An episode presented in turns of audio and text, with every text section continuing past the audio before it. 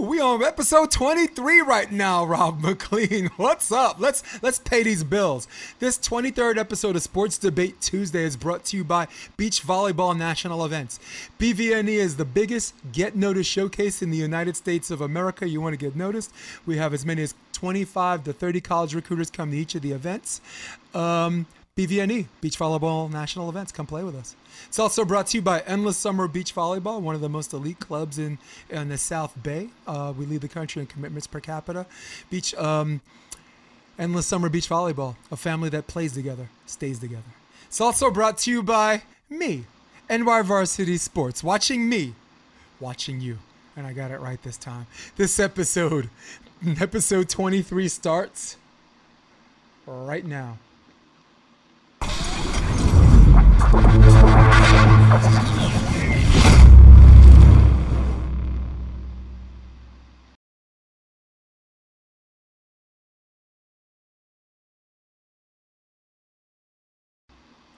up, people? We made it another week. This is episode 23 of Sports Debate Tuesday. And for Rob McLean, keep it McLean, McLean. I'm Jason DeBias, and we got to give the people, I give the people what they want. Rob's like, brush your teeth, man. You're gonna be smiling at people like that. So, hey, we um had our whole uh, episode planned. Everything was smooth. And then what happened Sunday night, Monday morning, they hit us with this news. They hit us with this good nonsense, if there is such a thing. So let's get to topic number one. It was, it was something else, but we're moving on up, all right? At last, at long last, after quietly being released by the Carolina Panthers, Cam Newton flew under the radar, waited for his time, passed the physical, and now has signed a one year contract with the New England Patriots. Rob, what is your reaction, and how much of this, of this is a fit for Cam Newton and, Bill Belichick? The floor Ooh. is yours. Yeah, I mean, I absolutely love the fact that it happened. Uh, I don't know how much of a fit it, it, it was for the last offense that was created for Tom Brady year after year after year, but I'm completely uh, sold on the fact that they can figure out a way to utilize Cam Newton's every last ability. Um, whether it's on defense, whether it's uh, on offense, the the Patriots are always going to be able to put themselves in positions uh, into the right positions to to succeed. So for them to get uh, an MVP caliber player who honestly, we don't even know when we're gonna like when we're gonna see a football game again. I mean, it could be the next season, which gives him optimal time to be able to heal, get back to a a, a position where he can show what what level he can still play at at age 30, 31. Um, but the right before he left, you know, he was playing at one of the best levels you can play. And again, that's a short sample size, so it'll probably, you know, the numbers will probably dim down a little bit, but you know, that was a great sample size. So um, if you create a new offense around, you know, short passes with a strong arm quarterback who's smart enough to understand and get the ball out of his hands and then also be able to run down the field, I mean, I think the sky's the limit for the Patriots. Uh, and I think the AFC is on guard. The AFC and the AFC East has been put on notice, Rob McLean. They have been put on notice, and I'll tell you why because this man has had um, optimal years and he's had terrific years and nothing really nothing much in between. Even the seasons where he was below 500 the man was out there fighting all the time with less talented teams. And when he had a, a team that had a decent wide receiver when he had a team that had a, a, a, one one pounding running back when he had a team that, that had a defense that bent and didn't break when he had a team that was actually pretty good on defense those records were 12 and 4 those records were 12 and 4 i believe one season he finished 15 and 1 his Super Bowl year, his MVP year. And ladies and gentlemen, they got rid of a 44 year old quarterback who managed to stay injury free. He's with the Tampa Bay Bucks. Out goes Brady. In comes Cam Newton, who has a much better arm than Tom Brady, who has much better legs. That's not even a topic of debate. Who has better better legs? All right. There were questions about um, his shoulder, his throwing shoulder and he passed the physical. The questions about one of his knees, passed the physical. And those are two of the things he did really well. So it's really, really good that Bill Belichick kept all of this under wraps until until uh, actually it was March 31st he passed the physical, but I think there were there were other things that were going on. And now they sprung it and now a team that we thought was going to finish 4 and 12 in the AFC has instantly uh, um, can instantly be 12 and 4. I'm going to put up the schedule right now. So this is a pretty good. Uh, uh, this is all things considered. This is a not an easy schedule, but I do see a ten and six out of this. I think they'll have a they'll be five and one in their division. I think they're going to split the difference with the Buffalo Bills. So that's five wins right there. I think they'll beat the Raiders. I think um, they'll beat the Rams. I, I think um, they'll beat the Chargers, and and which whichever one they get their one win, be it the Texans or, or other. Um, I think they have a really good shot at finish finishing ten and six. Rob, go ahead. Yeah, no, I was just gonna say, you know, the Dolphins is probably an easy game in the first part of the season, but at week fifteen, it's probably, you know, they're probably looking the best they're gonna look all year. So that could be Them a tough play game for as well. coach. So That, that, th- those guys play for that coach, don't they? that's what I mean. And, you know, and they just got Tua, so they're just feeling good about it. You know, you don't know how good he's gonna be. Probably not week one, but week fifteen, you know, it could definitely be a different story. So I agree. Definitely an interesting, uh, interesting schedule. All right, so I guess since we're still on this subject, um, I have, if um, let's talk about concerns. Concerns are, are will Cam hold up in the season due to his injuries? And the uh, for me, I'll go first on that. I think the answer is yes because if you consider the schemes that Bill Belichick and their offensive coordinator used to protect the quarterback, a quarterback that's not mobile, mobile, I think they'll do the same for Cam Newton. So it's not the same as running for his life, which creates these these little rushing plays where the refs have not have, have been derelict in protecting quarterbacks like Cam Newton and Ben Roethlisberger because they're big and because they're physical. You know, you you sneeze on Tom Brady, you're gonna get a flag for 15 yards for Christ's sake. So, so take um, his mobility and him being him being able to scan, scan the field under good tutelage. I think physically he's going to be all right. My question to you, and this is, um, and you can answer the physical question uh, in, in tandem, but I wanted to give you a two in one question. How do you think he's going to handle Bill Belichick's um, the way Bill Belichick handles his own players?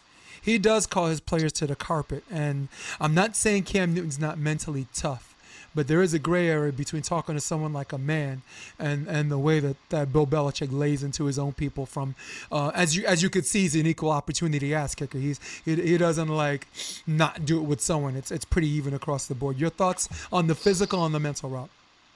Um, well, for me, I think that physically, they're the Patriots in the best position because they had a guy who they really do want to see start and, and, and mature into something great. So if they're stuck with Ryan Stidham, I mean that's not a terrible thing because that's the guy who they want in the first place. But if Cam holds up, they have a best possible opportunity to do, like you said, twelve and four or ten and six or you know even nine and seven. You know in that division could win. Yeah. Um, Let's show the people one more time. And then, uh, you know, mentally, I feel as though Cam Newton is uh, like uh, probably the best candidate. That's why I was very interested why it took so long. But then you think about the medical concerns and all the things to make sure it all checked out. Um, but yeah, I think that Cam Newton is mentally the right type of player, especially in the time the time of his career, because I feel like physically the type of player he is, like a Brendan Roethlisberger, it's not going to end at you know age 31, as long as he changes his game. You know, Yeah. as long as he's not a you know 15 you know to 20 attempt you know down the field running the ball. Um, he needs Yeah. something to use his legs to get away from you know to break sacks to stay in the, in the ability to throw the ball still. You know, because you got to think you still got a Julian Edelman on the team. You know, you still got a guy. Um, you still have people who who are around Gronkowski when he was playing, so you understand how to get open, how to play the tight end position correctly. So, if you can create the uh, opportunities with your feet to pass the ball as opposed to just to run every single time, like maybe more of Russell Wilson, um, he, he can transform his game, especially with his arm power. So, I definitely feel like um, he will be able to uh, utilize all the things that Belichick is telling him to become a better quarterback. Because Mhm. I feel as though Belichick makes the quarterback a better quarterback by him being such a great defensive coordinator. You know, being able to throw things at them in practice and make them understand the situations. I don't think there's anything that Cam can't do, and I think it's going to be crazy to see uh, the development of his him as a quarterback. Yeah, man, I, I am so looking forward to this. Listen, I got the right shirt. All right. So before before I, I, I finish with this, or, or maybe maybe have something to add, I will remind the people out there that I am a Buffalo Bills guy, and I am a New Yorker by nature, or or, or not by nature, by birth, and not all of my opinions are going to be completely objective about this. All right. With my boyfriend gone to Tampa Bay, I could definitely be a little bit more objective with the Patriots, but I do see Buffalo. I did have Buffalo beating them twice before Cam Newton came. I thought Stidham was going to be a learning curve, and I thought Buffalo was going to run away with this division, 11 and five. But now I see, uh, now I see both teams finishing 10 as 10 and six, and we'll see how it goes. But I, um, I really love what's going on with the Buffalo Bills because you have to. I mean, in order to talk about the Patriots' success, you have to talk about that competition and and the AFC East, which was called the AFC least for a long time are they're not so quick to lay down and die, right? I mean, if you look, you want to talk about least division, talk about the NFC East, all right? We, you know, where the the where the most loaded team doesn't even doesn't even win the division, um, right? You got Miami, a, not so talented team that fought for their coach. You got the Jets. I don't trust these USC quarterbacks not, not so much, but but I do trust um, Le'Veon Bell and I do trust um, Jamal Adams, who who's going to stay with the Jets. And then you got this guy, the Buffalo Bills, who everybody knows is not in the division to kiss the ring, but at the same time, unlike Rex Ryan, um, you acknowledge that without putting a target on his back. You know, like everybody respects uh, respects this guy. You know, you got a pretty stout running game. You got you got rid of all the drama queens, stout defense, um, quarterback that could that could do whatever. And I love what you said about Cam Newton because you and I, between you and me, we're not asking him to be a pure pocket passer either. We're just not asking him to create plays that avoid him running for his life. I, I think an occasional pistol play, you know, the, uh, what I thought Kaepernick has done a great job of showing it, showing how everyone can do this in the NFL because it was just a college play. Like the pros are like, get that college stuff out of here. That's not gonna work. That don't work out here, boy. You know, um, guess what? It does. It does, and, well, and, and it gets you to the Super Bowl. And that's the thing is though, it gets it, it does win, but eventually the league is going to win. You know that's why it's not sustainable. Um, and, and I was the, so I was thinking about is that well he's a big body guy and it's great and you have to think of it in two ways. It's great when you're on the offensive as a big body guy, but if you're someone who's not trying to create contact because you're trying to protect your shoulder or you're trying to, you know, um, not have full on collision and contact. Like even being elusive, you're not always going to miss that big hit. So the more you keep running, just like Michael Vick always found that, the more you keep running, you're going to be in those situations, especially downfield, high speed situations where you can't really protect yourself. You can only avoid or get hit. Um, so, and, and as a bigger bodied person like Cam Newton, you have so many more places to get nicked or hit or hit hard because you have a large yeah. uh, clip, large hit area low. in the middle of your chest. And clip low, man. You need your legs, low, man. Uh, Even mobile quarterbacks need their legs, man.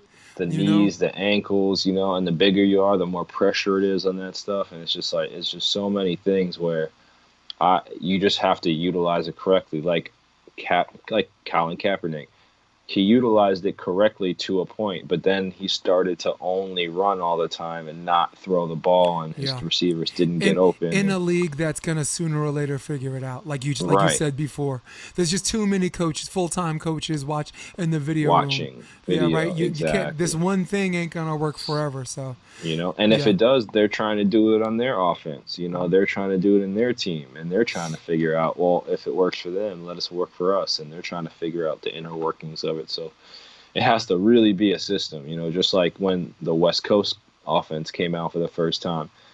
You know, everybody's like, well, this is working, but how do we beat it? You know, oh, there goes the 3 4 defense, you know, so it's just everything just, it kind of evolves, you know? No doubt. Yo, and my question to you is how many mobile quarterbacks who use their legs to win games, how many of them you see win a Super Bowl? Not very many. Steve Young, was the last one I remember. That's a long but he was ago. still a quarterback, and they Yeah. he wanted to run, but his offense wasn't predicated off of running. And again, no, it was the West that- Coast. It was the West Coast weave.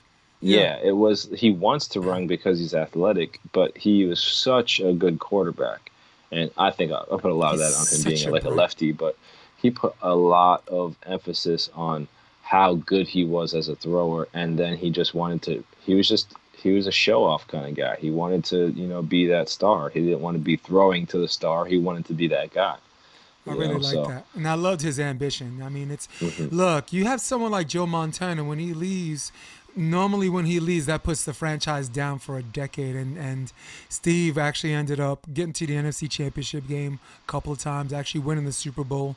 Um, you know, as a result of it, and good. I'm so glad that he held on long enough to cement his legacy. You know, six touchdown passes in a Super Bowl game, which is, I believe, ties the record or is still a record. So. Um, and of course, let's remember Cam Newton did make it to a Super Bowl. So, as far as making it to a Super Bowl is con- con- concerned, uh, someone that uses their legs, but still looking for that winner because, like you said, you know, in the 16 game season and then the season after that, there's just too many guys, too many guys working full time, figuring out figuring out how to bring you down. You know, it's too many guys, right? Too many. Yep. And you got 11 on the field that you're trying to run away from. So Ooh. it's not like everybody's blocking downfield, you know? We might have a coach or a trainer trip trip a player or two too right? off Yeah. the field, just kind of Who knows? Eh, eh, boom, whoops. Quick little Tomlin, we call it. I can't even, you know, I still can't even believe he did that. Like, he's my favorite. This is the coach of integrity. This is the man who everybody respects. And if I came to you the next day and I said, "Yo, Rob, guess which coach tripped a player on special teams?" You would have been like Rex Ryan or or, or, or, you know, uh, uh, or you know Wes Paul or something like that, the special teams coach. Uh, or but T- Tomlin would have been your last guess. I know. Tom Like and you- Bill, because I don't think Bill can physically do it. But they had to have had that camera and they look down at the foot and then they like pan out and they're like, wait, who? No, no, Mike, come on. That's got okay. That's got to be our come on, come on, man moment. That's Even our come on man moment. come on, man flashback. It's just you're embarrassed for this man because he has Oh. integrity. All right, so hey, whew, God, I could go NFL forever, man. I, I'm so looking forward to them coming back. The Right. N- all right, the NBA. All right, and the NBA has announced the the re, their restart schedule, um, with the first game being July 30th. Um, now they're setting up shop in Orlando. 22 of the NBA's 30 teams will play it out for, uh, uh, or I guess for playoff seeds. You know, at, at this point, they're, they're all going to the playoffs, but they're just playing for seeding. So I guess my question is, and it's a general question, we can delve into to the other. Um, is the NBA so far getting this right? Uh, it's so difficult to say. Um, I feel as though they are not, um, only because it's very difficult to find a place in the United States right now that is what we would what, what- they were calling uh, going on the decrease for a certain amount of time, and then even in that amount of time, there they have to be scheduled games over a period of time. So it's very difficult in the in the, in the format of just having a playoff series for them to get it over with quickly, right? It has to be like for a UFC card, it's one night, you know, it's one area where they have a bunch of fights in a, in a row. For them, it's going to be a month, two months of the same people going into the same gyms of the like. And I get it's it's good like that with the with the whole um, quarantine first. But if anybody is asymptomatic and they catch on to anybody who is who won't be asymptomatic, it's gonna be it's gonna be something, you know. And Florida is a bad place right now to be in if it's talking about coronavirus. So having everybody fly to Florida, even if you're staying there, you know, it might not even be able to get out. So in that essence, I don't think it's the smart thing. But I want to see I want to see basketball. I know. I just want them to be as safe as possible. It's just it's just very difficult to see how in the format of us being able to stay in a single area for two months how that's going to be the safest for you know a virus that's moving you know we really don't know that much still about it um, so Yeah. I don't know. It just seems as though maybe if other teams if other sports in our country are able to you know push the season off to the next year then maybe they should, uh, you know, follow suit as well. Yeah, definitely a, a bunch of uh, players have already opted out, and and and nobody the good thing is nobody's vilifying anybody for that. If you're either you're Absolutely. in or you're out, and I think a lot of them. Once LeBron James said he was in, I knew a lot of a lot of the players would be in lockstep with him because he is he is the leader of the um uh, the free world, if not the NBA. And, I'm the unsung. And, yeah, and I I I think my answer is they're handling this as right as anyone anyone can. Right. I mean, if you are trying to figure out a way to do this, the first thing you're going to do is look at the science, right? Because everybody, everything on social networks, oh, trust the science, trust the science. And the crazy thing is, you got people not even reading the science saying trust in the trust the science. You know, and you ask them what they mean, they can't tell you. Science says stay inside. No, it doesn't. The science says keep a certain distance away from people, and if you are closer than than that than that said said distance, wear a mask. Is the mask designed for you to to uh, to prevent you from getting COVID? No. But does the mask uh, prevent you if you have COVID from giving it to somebody else? Higher percentage wise, the answer is yes. So the reason people out there, when it's you know when people get mad at you for not wearing a mask, it's not because um, of what you can get; it's what you can give them. You know what I'm saying? Because they can wear a mask, you cannot wear a mask, and you could sneeze and they'll still get it. So how? But if you wear one and if you have it, there's it's a preventative thing. So, so the science is right on that. Now, with that being said, the NBA is looking at every major franchise that is getting this right, uh, or, or or or doing major sporting events like the UFC, like soccer, and having a minimal amount of COVID COVID uh, positive cases. Okay, because the the objective is to not have none. That's not a reality. That's no. that's that's this, now that's where I trust the science. The science says the reality is that you're not everybody it's that someone's gonna come down with it. Now, the science, Rob, combined with um, reality and assumed risk, or what is what I'm talking about. The science says X is what the safe thing to do. The reality is we cannot stay behind. We cannot stay in our house till a vaccine comes, which can be a year, and that's only for one of the strands. That's not a reality. So that's the science. That's the reality. Now, uh, the assumed now now I can talk about assumed risk. Assumed risk. If you do this with 500 players, you're probably going to have 23 or 24 cases. Now, if you're willing to assume that risk, then then play because that's the American way. All right, you're not. You, I mean, they're, they're in a bubble, so they're not getting out there and getting other people affected. They have a three week isolated camp where they're, they're testing three times in a three week period to see if anyone has it going in. All these things are not guaranteed to keep someone from catching COVID. But, but the science, and I'm using science when it's convenient for my argument, I will admit that. If the science says this is the best way to do it, mixed with the assumed risk, my grade from A to, a to F is I give them a B. I give them a B or a B plus. They assume the risk and everybody's down. And the people that aren't are out. Right? There's no law that says you have to leave your house and do this. If your if your wife's pregnant and you want to be there for your wife when she has the baby, be there. Be there for your wife. There's, there, there are more important things in life than, than basketball. But just cause, because there are more important things in life than basketball doesn't mean that basketball should not exist.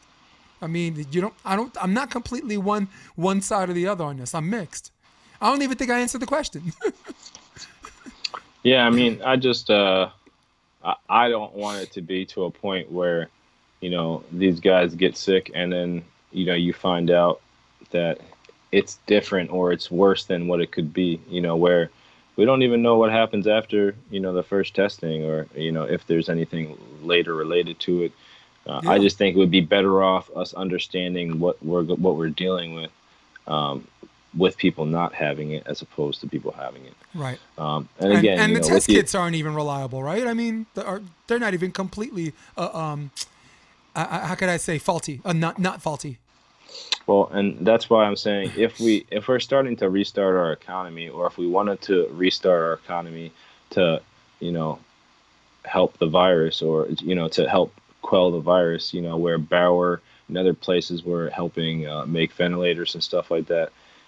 I think that this is where we need we need to be able to you know mobilize our economy and be able to use it towards uh, purposes as opposed to just it only makes money and unless you can make money you can't get into that system you know? Right. so Yeah. um, it's just you know very concerning because it's basically and this for a lot of things it's up to public opinion whether or not it's good enough or Yeah. whether or not it's enough to take seriously uh, Yeah, and and that shouldn't be up to you know social media trolls you know whether or not things are taken seriously or not. Agreed. so Yeah, and the cool, the reason why the the opinions are split down the middle is because both of the listen both both opinions are based on facts. The opinions which lead to um, I mean the facts which lead to assume risk is where the opinions uh, go left and left and right. You know what I'm saying? One goes this way and one goes that way. Um, one's like, I see the risk. I'm not willing to assume them. I'm good. I'm here. I'm playing video games. I'm watching horse. Okay. I'm watching cornhole on ESPN. And then some people are like, you know what? I, I, I can't hide behind this. I can't hide forever. You know what I'm saying? I make sure my grandma don't live in the house with me or anyone who is, um, according to the science, is more vulnerable to this. Uh, um, and they assume the risk. And that's where um, democracy is is taking its its its um, is actually getting it. I think they're I think they're getting it right. I, I just think for the people who don't want don't want in on this, they're not leave. Don't leave your house. It's okay. you know. Don't leave your house uh, because this this ain't gonna go away, uh, uh, and this ain't gonna go away in a year, and we and we can't stay in our house. We cannot stay in our house for a year. Yeah, I mean, I, I- I think that uh, again, we're being very reactive. Uh, I feel as a society, um, in just regards to this coronavirus, because it took a lot, a long time, and there was a lot of pushback for a long time um, about the coronavirus until that caught on because everybody got fed up. I get it. I don't want to stay inside either, um, but again, are we gonna say uh, like like saying just going out and saying herd immunity, herd immunity when Hmm. other people don't agree to that? You know what I mean? That's you know that's the other side of the argument. So honestly, we can go back and forth in semantics because semantics aren't really, you know, the solution. The solution is the you know right in the middle. And I honestly believe that just because that this is the answer that's out here doesn't mean that it was in the middle. Right. I mean, or even the right answer. Right. Well, but right or wrong, I don't think there's ever a right answer because No. everybody's going to feel a certain way. yep. But let's just look at what was happening at that time, and at that time, this was the right answer. At this time, right now, we should we should go back right now to where we were. It should be stay at home right now after all of the reports that are coming out about how many cases are in this in this country right now. But we're going to slowly figure out what to do. yeah. You know, uh, it's, Well, the the other reality is the purpose was to um what was what did they call it? Flatten the curve. Mhm. Flatten the curve for the people listening. Flatten the curve basically means w- when you get it, not if, because they're gonna people. I mean, they're people are just gonna get it, and that and that's the reality. It the the hospitals are not overrun, so if the curve is flattened, you like you said i think there's certain phases where you return to normalcy. I think there are certain states that got that wrong and now now they're really like if you look at Florida right now and if you look at Texas right now who were doing so well in the beginning I really thought like and and this is where I support your argument uh, um because you can't mess with the results right? I mean we already we're not looking into the future right now. We're looking into the present and and how the past led up to this present and where they are right now. We can see that there were a ton of mistakes made you know and now I believe the Florida governor is trying to shut uh, shut shut things down, and Texas is going into full shut shutdown. A lot of the volleyball leagues that were open uh, are are now closed, and I, I feel bad for beach volleyball because that's minimal. You know, these these are uh, like elite athletes, and in, in these minimal uh, um, occup- uh, um, minimal participation settings, right? I Yeah, but again, we and we as volleyball players, beach volleyball players, need to know this. We play an entertainment-based sport. Yeah, When we go on the beach and there's nothing else going on in the entire world, and we're playing an exciting, entertaining, fan-driven sport, what do you think is going to happen?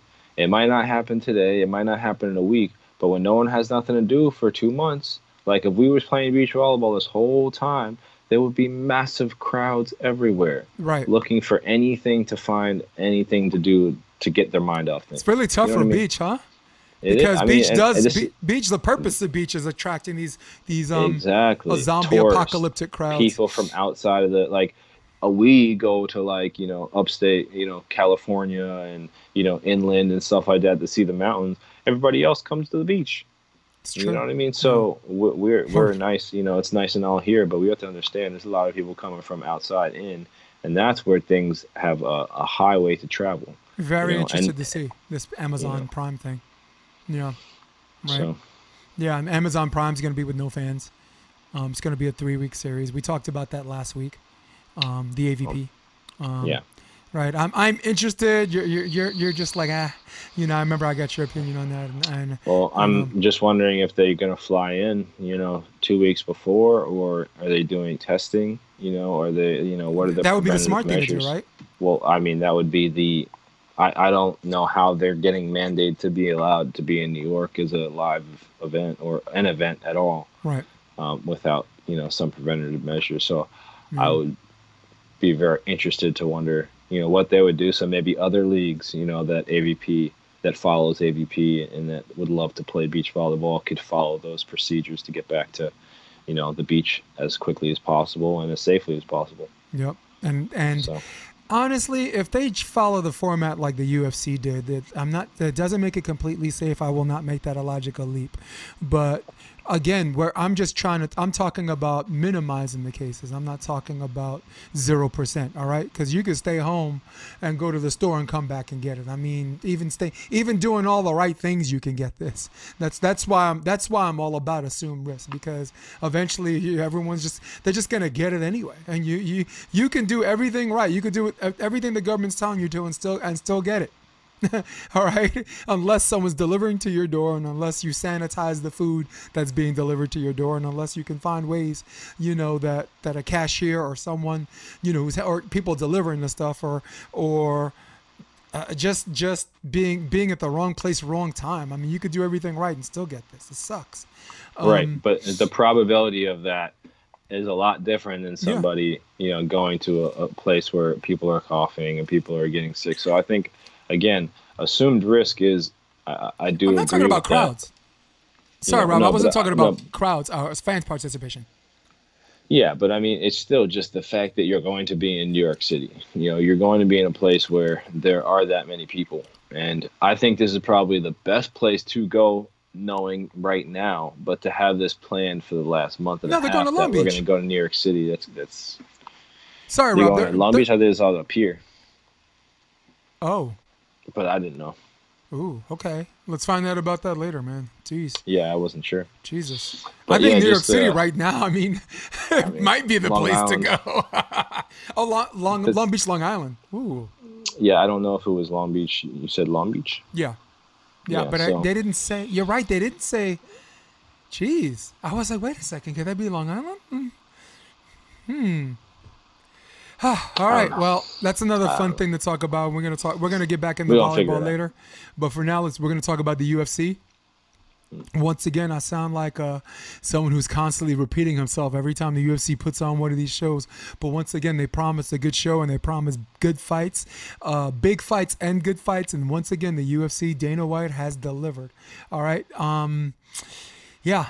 Every time there's a UFC fight night, they deliver. They put on a and this one they put on a terrific card. And I'm highlighting the main event between Dustin Poirier and Dan Hooker, a fight that um that Morton delivered on its promise for fight of the year. And you, you and me probably already have like three candidates for that. Um, uh, I mean, I think there were three on one card. you know, Right. the last time around. So Rob, I um. I'd like to go first on this because I, um, uh, I'm going I'm going basic basic B on basic B on this. Like which which one stuck out the most to me? Um, so my answer is the main event. Uh, Dan Hangman Hooker against Dustin the Diamond Poirier.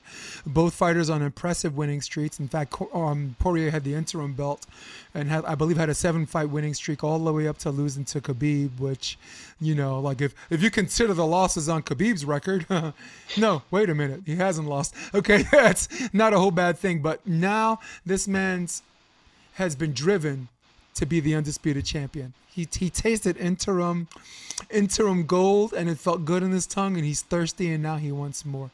Dan Hangman Hooker has been thirsty from the beginning. Israel Adesanya out of his camp and all of these guys right now and um, have been 15 and 1 in their 16 fights. His, basically his whole camp. So right now they're they're doing you know how these camps catch fire for like a year like um like um Serra and Longo, BJJ, like all of the guys are winning in one year, and then Ronda Rousey, Mhm. their camp's winning. Then Greg Jackson, Jackson, right now it's his camp. They're 15 and one in their last 16 in fights, and this is a fight that could have went either way. That I thought was decided in the fifth round. I thought um, Dustin took the first two, and I thought Hangman took the next two, and and at the the end, Dustin had top position on a missed takedown and just started giving them noogies at the end to, to secure it. But I was very impressed at the the technique because most of the time when you see a fight of the year, people assume it's a stand up. They were right. When you see a, when you hear a fight of the year, you you assume people were trading shots. They were right. But what you don't hear is the technical boxing and kickboxing that's involved in it. Most of the time, you just see two guys bite down in their mouthpiece and swing, and everybody's like, "Oh, oh, give him a beer! Oh, give him a beer! Fight of the year! Fight of the year!" You know, I'm, I'm not like that. I'm not an MMA, MMA level one purist, but I am a purist in the in the classic sense of the word. That I like to see mixed martial arts. And with that being said, that's my pick because when they hit each other, it was technically sound, and when they when they decided to load up, it was shoot to kill, Rob. And some of mm. these these shots, which I thought could would have dropped any other fighter out pretty much from from from where they're ranked on down to 10. like I don't think it drops Fergie and I don't think it drops like Khabib or maybe it does. It were two guys that wanted it so bad and to me the winners were the fans that got to watch this. Which fight stuck out to you? Uh, I liked. Uh, I think it was four fights before the the, the main event, but it was uh, Brent Brendan Allen and uh, Kyle Daukaus.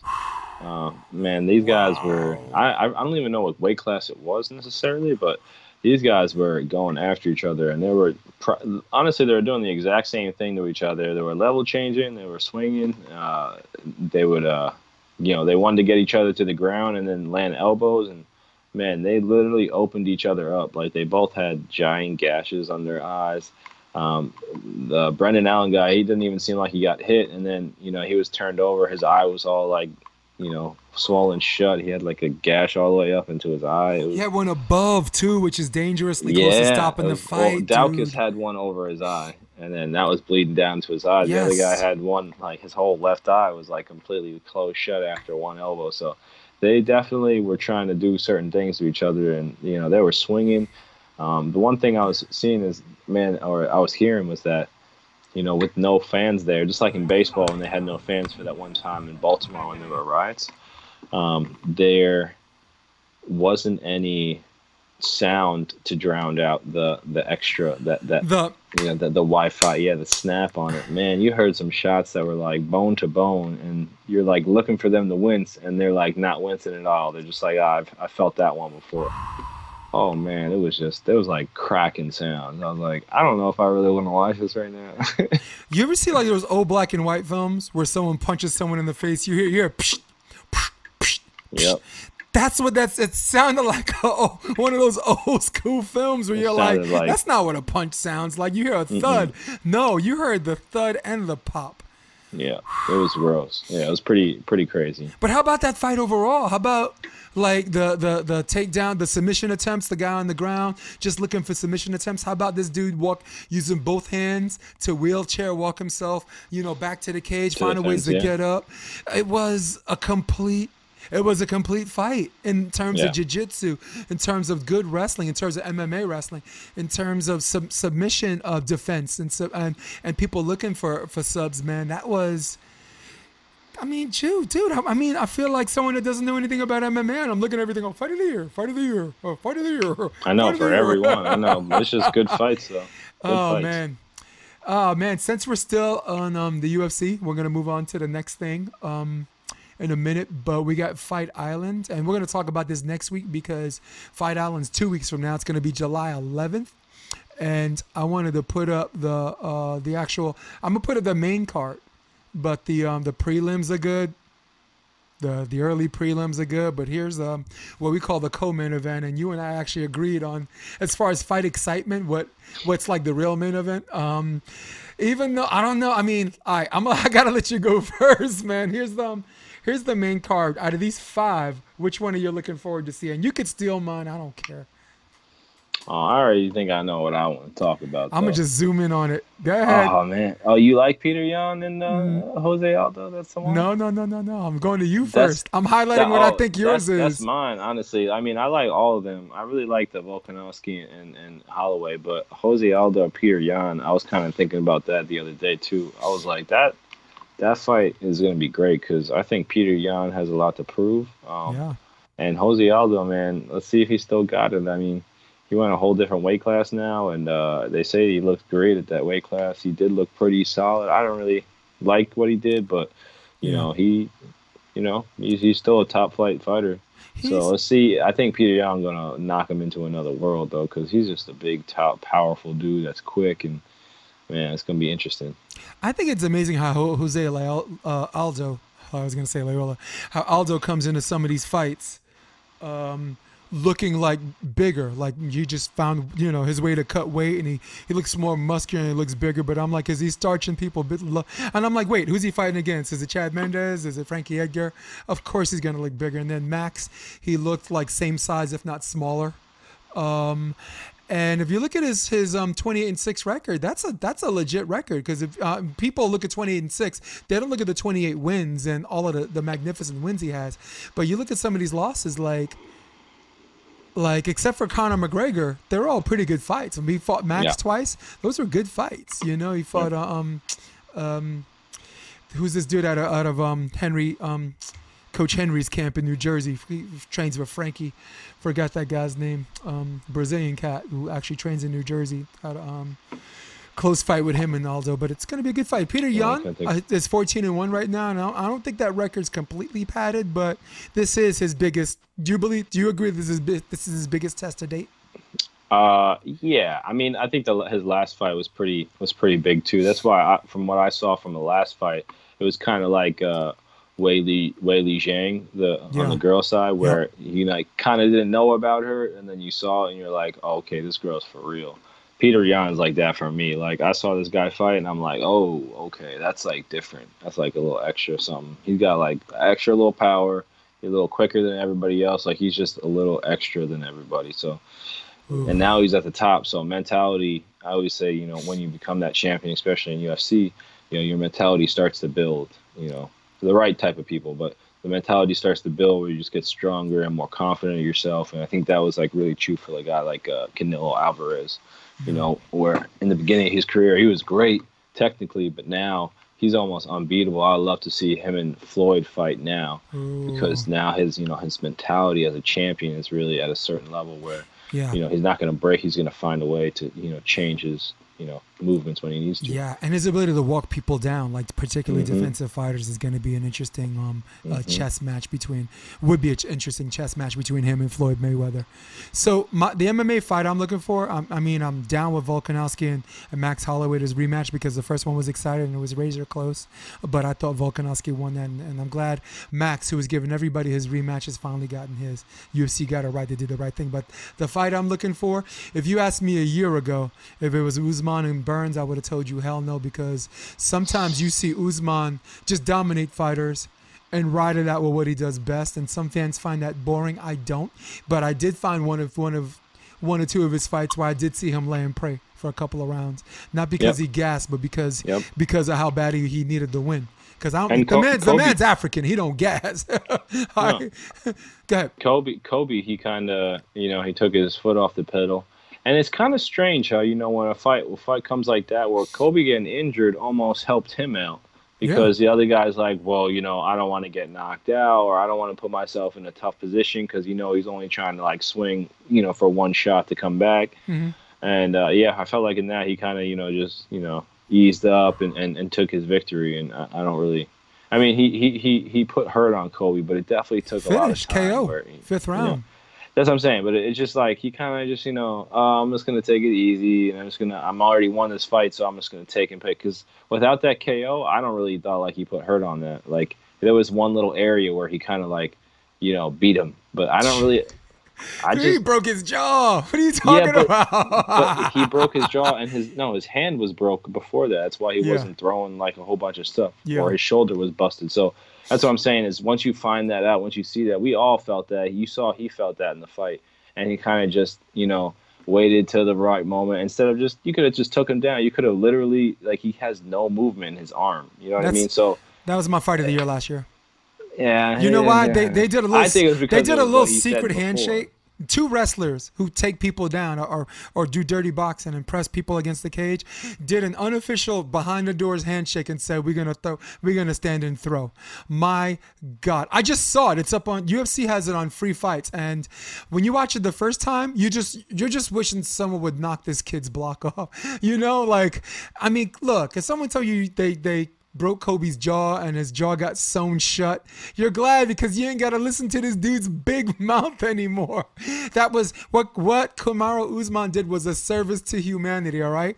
But in your defense, I'm disagreeing with you because I love that fight and that's my pick for fight of the year. Even though Adesanya against Gastelum was was and you can name a couple off the top of your head too, but the the one thing I like about this fight is that now Kamar Usman is finally going against someone that he can't walk down, and now it forces his hand to perform like it did before. But in but in your defense, where I'm on your side, is if the one thing people remember about this fight is Colby Covington's endurance and how big his heart was. If that was said more than than Usman's performance, then you have a, you have you got a good argument. Because that's what, what everybody was talking about. Like, they couldn't believe this douchebag that everybody hated and wanted to see knock out. All of a sudden, the man won him some fans. Yeah. He had a broken jaw. He said, "Uh, "My jaw's broke." That was the second round, dude. And when they showed a replay of the hit, and I'm not gonna put it up, I ain't trying to get shut down by the UFC. It looked like a cartoon. Looked like he knocked his block off, you know. But that's, I guess that's what happens when people want to knock your block off. But um, yeah, looking forward to this, man. Looking forward to uh, Fight Island. Uh, they had this nice little sunset picture with the cage. It's an outdoor cage, and as far as quarantining and as far as doing everything right, as far as COVID's concerned, I mean, if someone's coach has COVID, they out. The fight's canceled. I mean, Dana, they- they're doing the right thing, and this is, this is what I'm talking about: how the science to reality and assume risk is concerned, and, and try to get to some sense of normalcy and do do do safe uh, things as safe as you can. And like you said, assume risk is is um, it's like it's all present, all knowing. It's omnipresent. If it were a human being or or, or a being, you know. All right, so But I do have to say Please. that the UFC is different than these long, drawn out seasons. Yeah, so it is. I just have to reiterate that it is a big Yeah. difference where you know these UFC fights can go on and go off in 30 seconds. Yep. You know, or it could be you know 25 minutes, but it's still an end time. and not You multiple it's- competitors too, right? Yep. Yeah, I it's mean, just the- one on one. You know, Right. The corner coaches are wearing a mask. Everybody, uh, the only ones that are not wearing a mask are the fighters and the ref. And Mm-hmm. Bruce Buffer, who has plenty of social distancing when he's doing his thing. So up up until you know the fight even i mean when they're when they're talking with the ref even Uh-huh. you know and the refs uh, they're all meeting at the center of the ring they Yeah. have their masks on there so Yep. you know there's just there's ample opportunity uh, and i don't Post-fight interviews, that right? just see the post fight you know, interviews.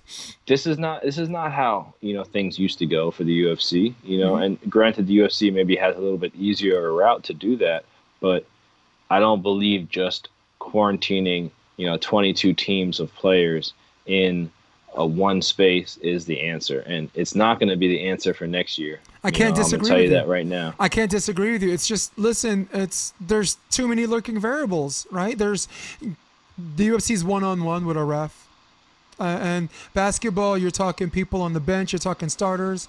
Talk you you know. I mean, I I mean, let's see. Uh, I I mean, our listen. Our, our show is kind of like a first take thing. Like, what's your first reaction?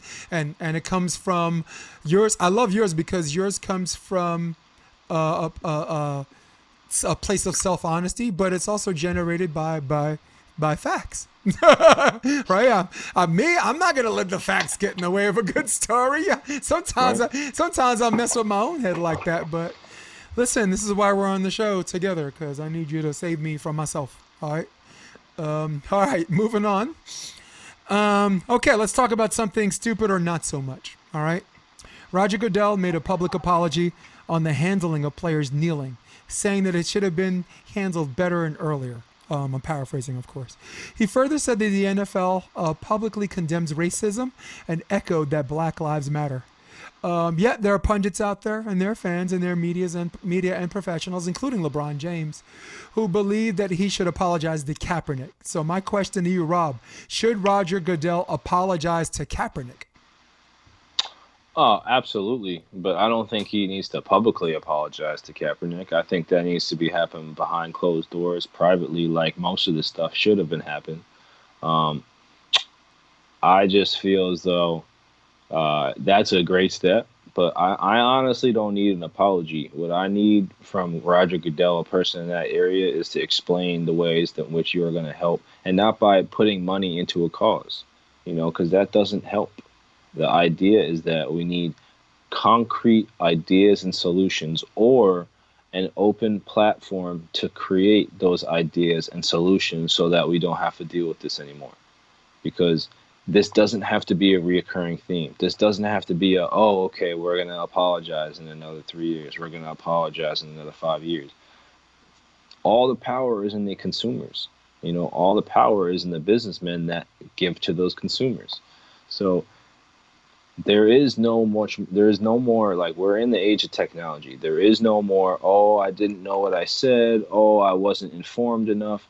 Everything's out there. The information's out there. So, you gotta it's time to make choices that's all it comes down to and silence is a choice you know so he chose his now he's choosing the silence of uh, the non-silence of uh, apologizing and being a part of a movement but now he has to be held accountable. You know he has to show his efforts going forward. And for somebody with not so much means that would mean maybe you don't have to put in so much but somebody with a lot of means a lot of opportunities for other people a lot of uh, avenues in which you can help and change things uh, you saying black lives matter and being a part of black lives matter is something that should monumentally move it forward as opposed to maybe somebody else who doesn't have that platform who doesn't have that voice who doesn't have the monetary backing to make things change so of course i would love an apology and i appreciate the apology but you know, it, if we're talking about should the apology happen to Kaepernick, of course it should have already happened. It should have happened before he apologized to everybody else, right? Because he was in contact with Kaepernick way before any of uh, his message coming across. It was him and Kaepernick talking about your uh, employment in the league being good or not. You know, that's his message coming from the owners going to Kaepernick. So it should have been him first before it should have been about uh, this movement because now it's like you're pandering to the customer as opposed to actually meaningful discourse about you being sorry. All right. Well, before I say yes or no on this, um, I like what you said about throwing money at a problem. Like you said, it doesn't help. Um, and when you first said that, I said to myself, I said, self, the money doesn't hurt either. But but thinking further about what you said, if you don't have good ideas, if you don't have good solutions, if you don't have a game plan, I equivocate throwing money at a problem to throwing water in a trash bag that has five holes in it. Right? You throw the water in, comes out. Stick. You look in the trash bag. Where's the water? Gone.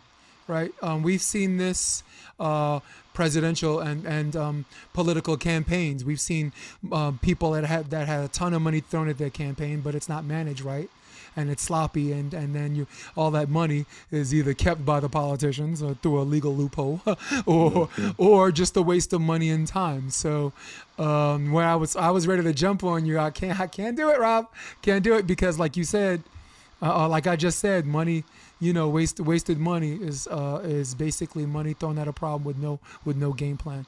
Now, there are a bunch of ways you could say sorry, right? There's there's a way that I could say like if your relative Rob, I'm sorry that happened to you. You know, there's a way where you didn't have any money, and maybe I had a little bit of money and I chose to spend it somewhere else. Rob, I wish I could have done. I could. I wish I could have helped you instead of doing the other thing.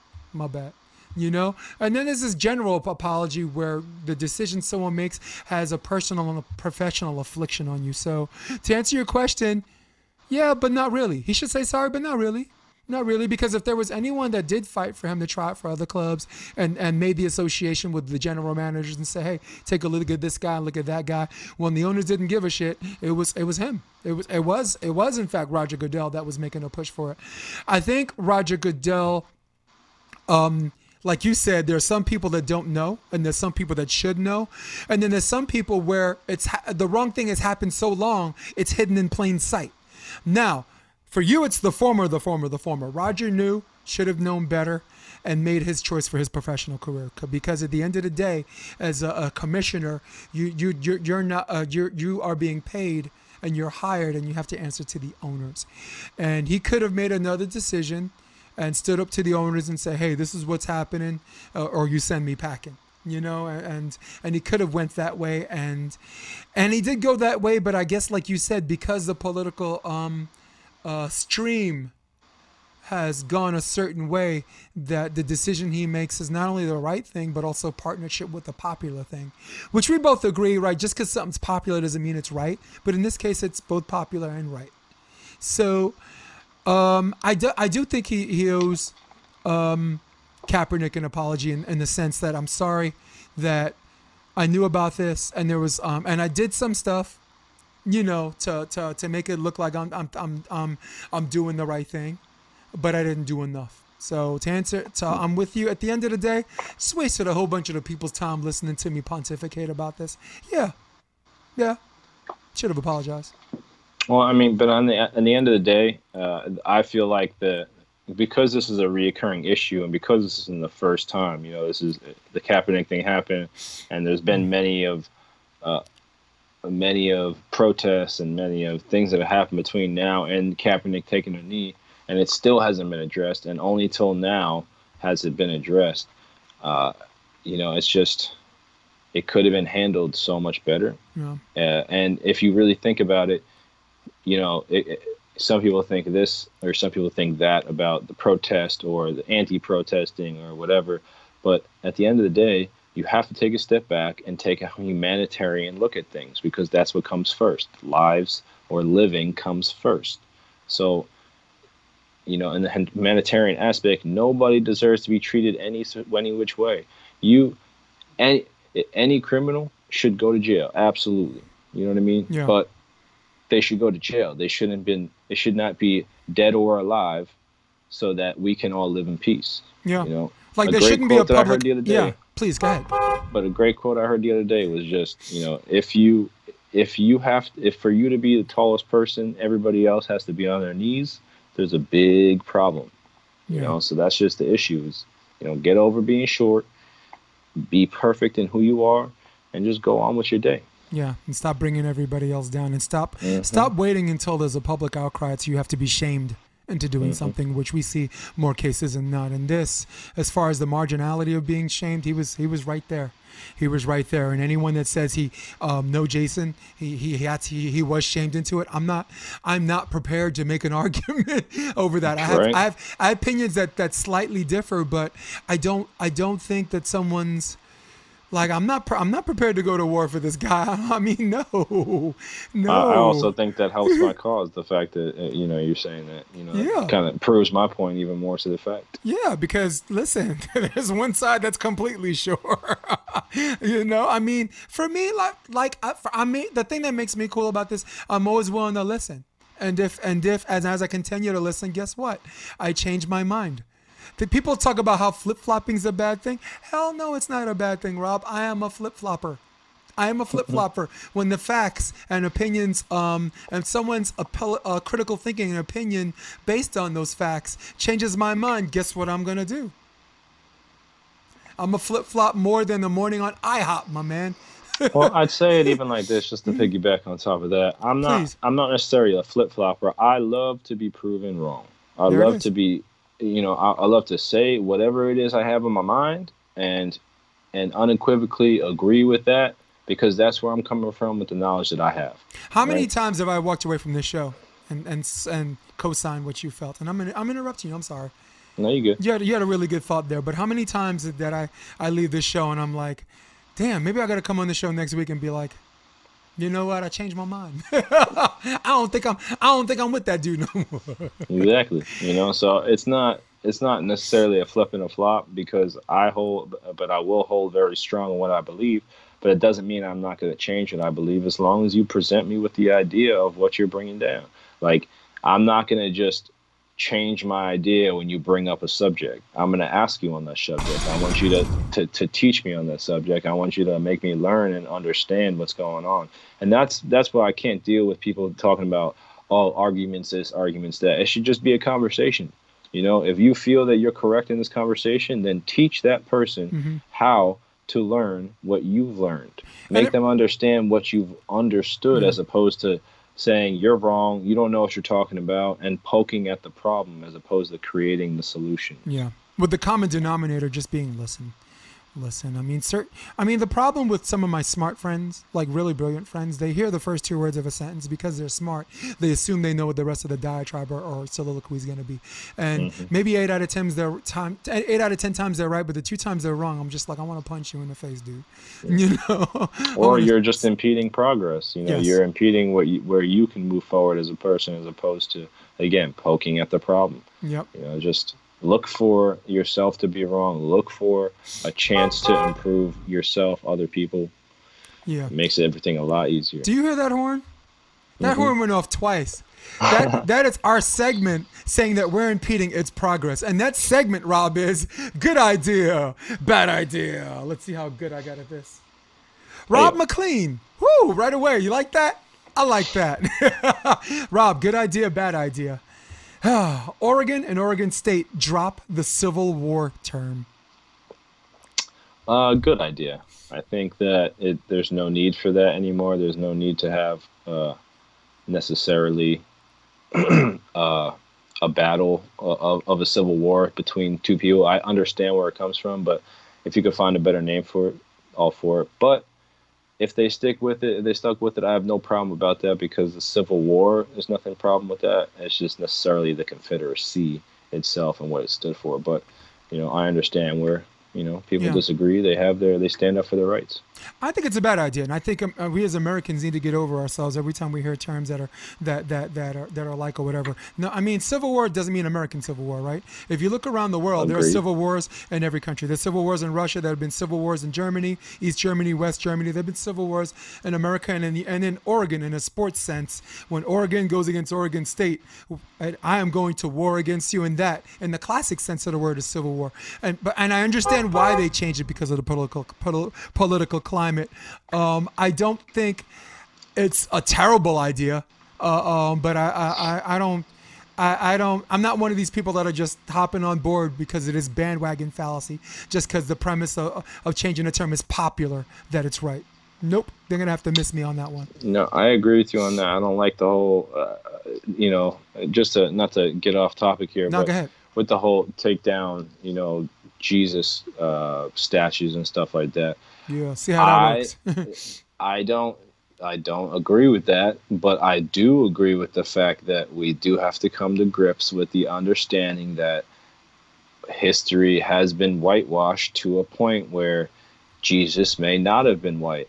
And I'm not saying that every statue is actual pastel white, but the the figurine is of a white man. And yeah. I have no problem against Jesus, but mm. Jesus doesn't have to be the figurine of that sculpture. Yeah. So I'm not. Jesus looked. I mean, according to the Bible, can, he looks more like you. exactly. So if we can come to the grips that history could look more correct as opposed to a certain direction or a certain way to uh, not suppress necessarily others, but to uh, you know make others conflate others to make others seem more than what they are. And it's just no reason for it. Just either tell history or don't have history. That's where i'm laying on you know? And then if you're coming down to confederacy every time everybody has won that's who tells the history. So how is it the loser in this case telling the history? A bunch so of losers it's all you know that's all um, i'm kind of yeah Well, for me, listen, Back the and forth Confeder about. Rob, the Confederacy is the Confederacy. All right, we had a war about this thing. Relax, you're gone. As far as Jesus is concerned, I, I think people should consider whatever color they want. All right, if you look in the actual Bible, they say his feet were bronze, his hair were, was a wool, and if you look at the description of what Jesus looked like, he looked more like you than he looked like a blue-eyed hippie from California. Okay, um, so with that being said it doesn't i don't make the leap that he was that he was african american or he was black. He's just if you go to the middle east if you go to israel if you go to bethlehem if you go to these these towns everybody's dark. Everybody's dark. So so for some nation of israelite guy to, to automatically make the theological leap that he wasn't white that he was black because to them you're black or you're white. And and, and in this country i understand why someone would, someone would say that. You leave jesus alone okay? I mean they they i mean Jesus is up there. He's he wasn't designed to oppress his whatever his skin Right. tone you think it is is not designed to oppress anybody. Right. And for, for to take that down is is trying to make everybody else make you parrot parrot their free speech. Because it's Totally. it's reverse psychology, Rob. They're trying. They're like, oh, oh, this is up there because they're trying to they're they're, they're, trying to make you par- uh, parrot their free speech. No, that's not what's going on. Taking that statue down is their way of trying to make you parrot their free speech. It's nonsense. And I, and and with the Jesus thing, Confederate thing. Look, we won a war over that. We and victory should be told. I mean, history should be told by the victors. Tear it down, but leave leave my man Jesus alone, man. Jesus is a chill dude, man. Who gives a who Well- gives a f what color he was? Just to, just to finish that out, though. Um, Holy shit, it's Jesus. Sorry. yeah, I think that you know, with the Confederate statues, Mm-hmm. I, I think that it's very demeaning and it's also very uh, disrespectful when you have literally statues still of white men pulling slaves through the street. That is a statue that is literally up. Hidden hidden So- in plain sight. Right. So that I just have to disagree with. And for people to angrily take that down, I agree with that because it causes that. But for uh, religion, when you're talking about that, that is an entity. And to take down a statue just because you think that'll change something else, if you have a Confederate statue in a town, that uh, that message is still there. Yep. But if you take down uh, if you take down a statue of Jesus in that town, the church is still there. The message is still passed. So Yep. I, I think there is a much better way to go about taking down a very, like you're saying, a very civil message, Yeah. uh, and not a message of oppression, but maybe a message of supremacy in some ways, but not necessarily a message Yeah. of oppression. You cannot angrily take And- that down. And, I still think there's better ways to take down the Confederate statues, Absolutely. but yet again, over uh, over time, outrage does happen to you know come out, and I don't think that's everybody, but I do believe that's what's happened. One hundred percent. And that's, dude, man, we got you got to come on my, my podcast, The Option. just just drop in. I got Chris Austin this Wednesday, um, not uh, early. So for anyone listening in, uh, listen in. Two time NCAA champ, um, the author, and God knows what else. I'm very glad to have him on the show. Hope, and hopefully Ricardo later on. So topic two, good idea, bad idea. Now we could get a little dumb. The Patriots, the Patriots getting fined for Spygate 2.0 um, their production crew getting caught film filming the other team's practices. This is the Cincinnati Bengals. Uh, Patriots getting fined and getting cost a draft pick third round. Good idea, bad idea. Um, well, good idea for the NFL because you know the Patriots do absolutely everything they can every single year to find to you know find the boundaries and push the line. So, you know, I think again this is just a great way for them to uh, show where that line should not be crossed. Um, but past that, for the Patriots, it's bad, man. They look bad yet again. Uh, what could they actually get from, you know, the Cincinnati Bengals? There's literally nothing going on there but Joe Burrow. So why are you even videotaping them? So I don't even get what's going on there. Um, We're on the Cincinnati. so listen, if you ever watched WWE back in the day during the attitude of past uh, W up to the WWE. When it, when it's WWF, the Guerrero brothers, we lie, we cheat, we steal, we lie, we cheat, we steal. That is their way. That is the Patriots way, and there's a reason why Bill Belichick is called Bill Belichick. If you ain't cheating, you ain't trying. A million dollars, give me a Super Bowl ring, money well spent. Multiply that by six. right? Rob, whew. All right, breathe, Jay. Good idea, bad idea. Brett Favre said the Packers should use Jordan Love the same way the Saints use Taysom Hill. Basically, he's a quarterback being drafted um, with the Green Bay Packers. Good idea, bad idea. Bad idea. I mean, only way it's a good idea is that use him in the capacity of which he could be good for. But they use Taysom Hill as like a wide receiver, a running back. I mean, Jordan Love is going to be a quarterback that has a great arm. He's not going to be an athlete who's going to run past people. And even if he is, he does not have the body frame that Taysom Hill has. Like Taysom Hill literally looks like a linebacker. This guy looks like a wide receiver. It's a terrible idea. Bad idea. Bad idea bad idea, bad idea. Taysom Hill, I don't I don't know what what round he got drafted in, but Jordan Love, to my recollection, Rob McLean, got drafted the first round, okay? You don't take your first round draft pick and make him a wide out and put him in all these places of danger.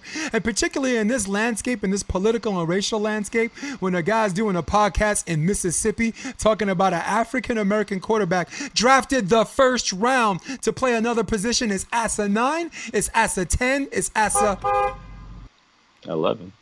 that was great. I was right at the horn, my man. All right. Hey, that concludes. Ooh, whoa, whoa, whoa, whoa, whoa. One more. Good idea, bad idea. Maybe we won't even make it 30 seconds in on this. Mississippi, the state of Mississippi, to remove uh, the Confederate emblem from the state flag. Good idea, bad idea, Rob.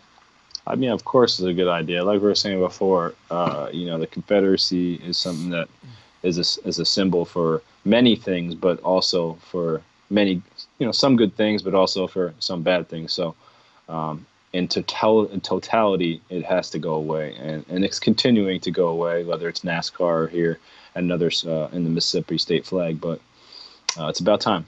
It's about time. Listen, good idea. When you have the SEC, who's basically South dominated in Louisiana and Mississippi and Alabama, and the SEC gets in your behind and says, "I have a problem with the Confederate flag," and all of that that that um revenue that all you know that college football brings into the state of Louisiana and Mississippi and Alabama, guess what? Mm-hmm. They're gonna get right or they're gonna get baroque, okay? Because the SEC, who runs the world, not girls, not girls, the SEC Runs the college world, and whatever they say goes. that is the end. That is the end, my man, of good idea, bad idea. Great job on that one, man. All right, so before we go, um, any shout outs, anything, any any any um particular documentaries or or just anything you want to say to your people out there or ah, stay healthy, man, you know. Um, just stay up. Um, keep being safe. Um, keep working out. You know, keep trying to stay healthy, eat healthy. Uh, good things will be coming. No, no doubt. Hey, for me, my shout out goes to um, bringing it back to volleyball. Okay, um, there was a little uh, small a mini tournament going on called the Eric Zahn Scholarship Fundraiser.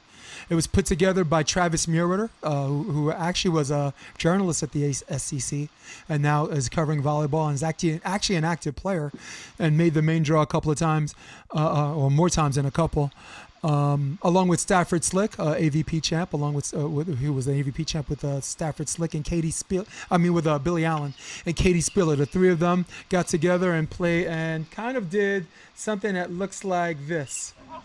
Little bit There's of a um, jump. That's Andy Benesh. Little bit of um, King of the Court. There's Dave Palm, came from Florida. A lot of people, like you said, Adam travel. Roberts. Um, talking about assumed risk and some things that are smart ideas, dumb ideas. Some people would consider this a dumb idea, but if you're going to do something that you consider not smart, at least it's for a cause. And at least um, you know some kid out there maybe uh, i don't know if it goes to an academic case. I, I, certainly hope it goes to volleyball players because colleges only or, or division one only offers 4.5 scholarships for men's volleyball. We're the bastard children of indoor indoor indoor men's sports. And um, yeah shout out goes to them um, there's a documentary called Believeland, which talks about the long storied history of Cleveland and all of their franchises, but I think that could wait another week. Like that could wait till next week. LeBron ain't going nowhere. Surely the Browns ain't going nowhere. Um, Cavaliers ain't going nowhere, and they'll be there waiting for us next week. All right. And I hope all of you will will be waiting for us there next week. I hope all of you uh, have enjoyed this episode this week as much as you will next week, all right? For all of you at home, for all of you that stood online at Starbucks on your iPad watching us, for all of you on your iPhones, for all of you on your desktop, I am old school. We rule the world. For Rob, keep it McLean McLean. This is episode 23 of Sports Debate Tuesday. I am Jason DeBeas, and I say, we're out. OptionVB.com. It's also available on iTunes and Spotify and on YouTube under the NY Varsity Sports handle. You're going to love what you hear.